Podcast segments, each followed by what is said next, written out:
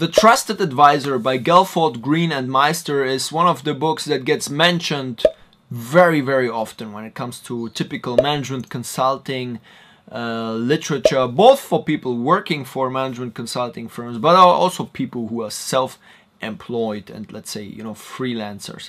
And the nice thing about the book is it can actually be summarized in one simple equation and that equation is that trustworthiness is a function of credibility reliability plus intimacy divided by self-orientation the authors say that trustworthiness is the number one thing you need to achieve with the client.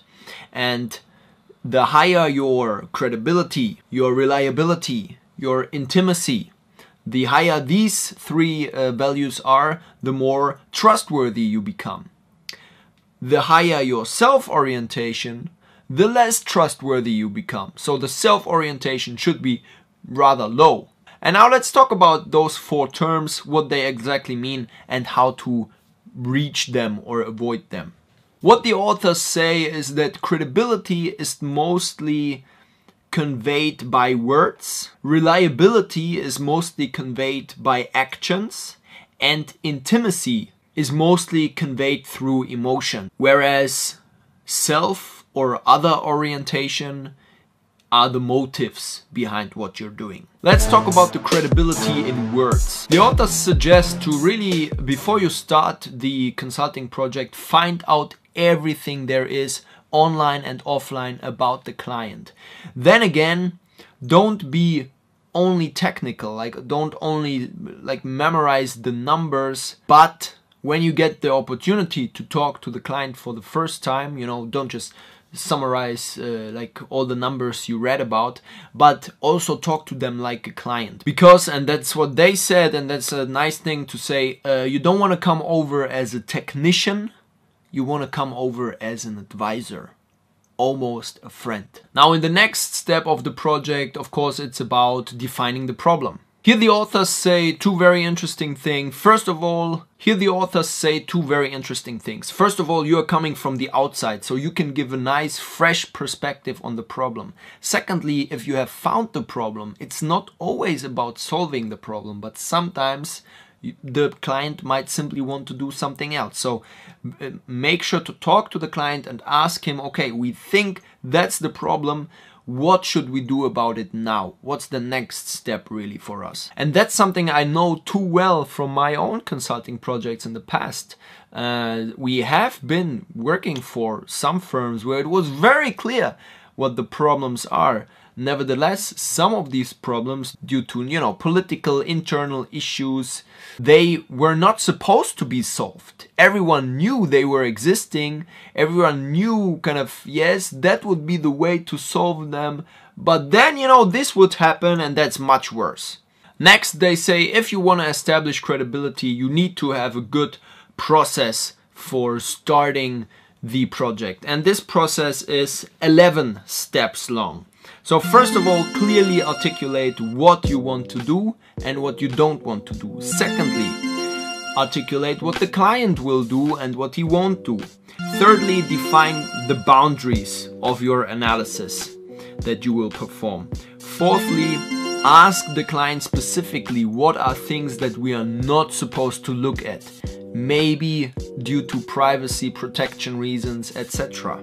Fifthly, what are the working arrangements? Like where, where is the team located, etc. Sixthly, how do we communicate? Seventhly, who should get which report? Eighthly, how often is he or she supposed to get that report? Ninthly, how are these reports going to be used? Tenthly, what are the milestones for us? You know, what is the timeline? And as a last step, how are we going to measure success during and at the end of the project. And if you do these things, the authors argue that's going to help your credibility. And lastly, building credibility is also a lot about language. So first of all, you know, pay attention to the language.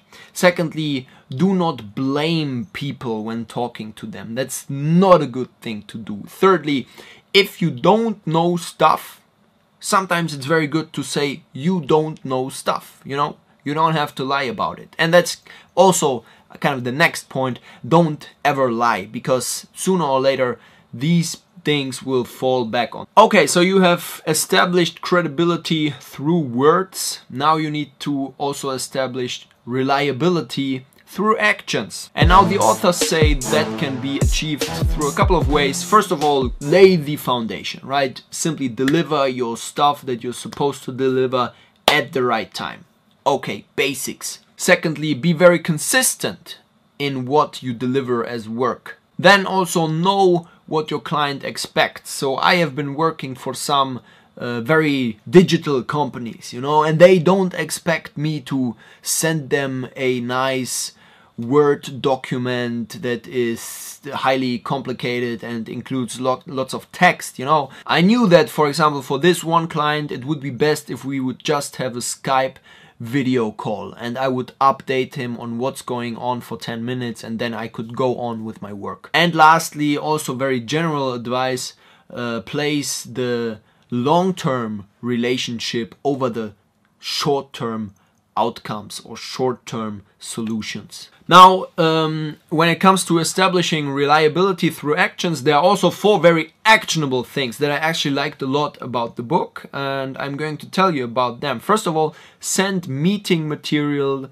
in advance. So if you have a meeting, always make sure to send some of the materials in advance. That should be basic, but some people don't know about it. Secondly, always stay updated about what events are going on with the firm. That's most of the time very easy to find out because many firms have kind of a section on their website where they talk about events and stuff that's on, you know. So always know what's going on. It might be important in one or the other situation.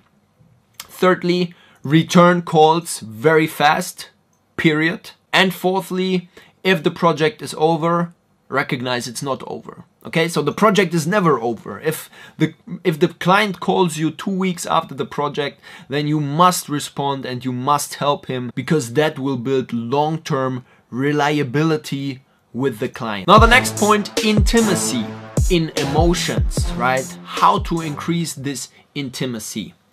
What the authors say act as if you were trying to advise your mother, father, or a close friend. And I like that. You know, don't think about the, these business relationships in purely this boring professional sense, but try to think of these people as, I would not say mother or father, but yes, as friends. And now they give advice on two sides, right? What does what do you need to do with the client and what do you need to do yourself. So for the clients, you want to come over as sociable, you know, um, have a chat with them if they are having coffee after their lunch or approach them when they seem to you know have time for a short chat that always goes a long way also especially if you become more senior you're going to have these conversations with clients that are not about business at all i had so many instances where i was talking with clients about their private life, about their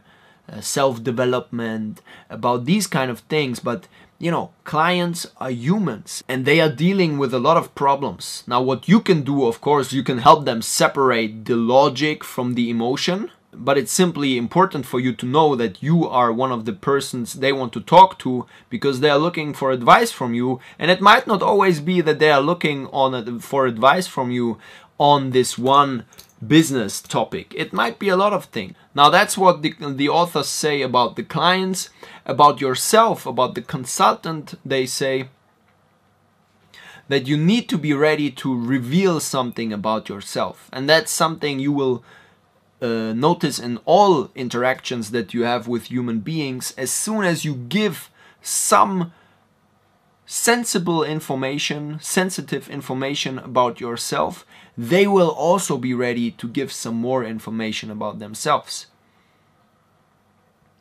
And that's a technique that works well during consulting engagements too. And the very last point, you know, we had the equation of credibility, reliability, and intimacy, but divided by uh, divided through the um, self orientation. So actually, we don't have a, have we don't want to have self orientation. We want want to have what we call other orientation. And how do we achieve other orientation simply by trying really to be helpful to the client. It's not important for you to always be right. Most importantly for you, you should be helpful. And that means, for example, ask a lot of questions.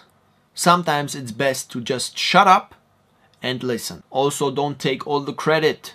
Don't take all the responsibility. Don't take all the blame. In a perfect consultant client relationship, you guys have a shared agenda. It means you're working together towards a common goal. And it's not, you know, they are doing all the work, we are doing nothing, or the other way around. And that's, by the way, when you get to these ideal scenarios where the client feels like whatever is the solution, that was his idea. Even though it probably wasn't, because you came up with this, but the client feels like he developed this approach, he developed this idea, and he's going to implement it now. Otherwise, if you just give the client the solution and they don't believe in it, they don't like it, they will not implement it. And that means they just dumped half a million for a project engagement and it's not going to get them any further. Now, some interesting insights that I also liked about the book, uh, very shortly, some hacks you could say um, if you ask yourself, how should I be as a consultant, then simply think about people in the business world that have inspired you in the past and try to be like them. Another thing is if you're explaining something and then at the end of it you ask, did everyone understand that? it's not a good situation because if someone raises the hand, he exposes himself and says, Yes, I'm the stupid one, I didn't get that. So it's better to ask, these authors say, Have I made myself clear here? Because then, when someone raises the hand, it doesn't mean that this guy who raises the hand, he's not mentally capable, but it means that you did a mistake in explaining it very very clever and I really like that. And I think that's enough for now. These were the most important points about the book. So in summary, I really liked the book. At some points, the book is a little bit impractical, could be more practical. Um, but in general, it's a good book and it's a, a very nice read and especially this equation is a very important one to remember for when you work as a consultant. Another book I can really recommend if you like this one is the classic by Dale Carnegie, How to Win Friends and Influence People. It's very similar, just might be a little bit more practical, you know, and might have some more real life examples and situations to it. If you want to buy the book, if you like it, um, there's a link in the description below. Otherwise, um, you know, let me think about it. Um, we're done and I'd be happy to see you in the next video. Bye bye.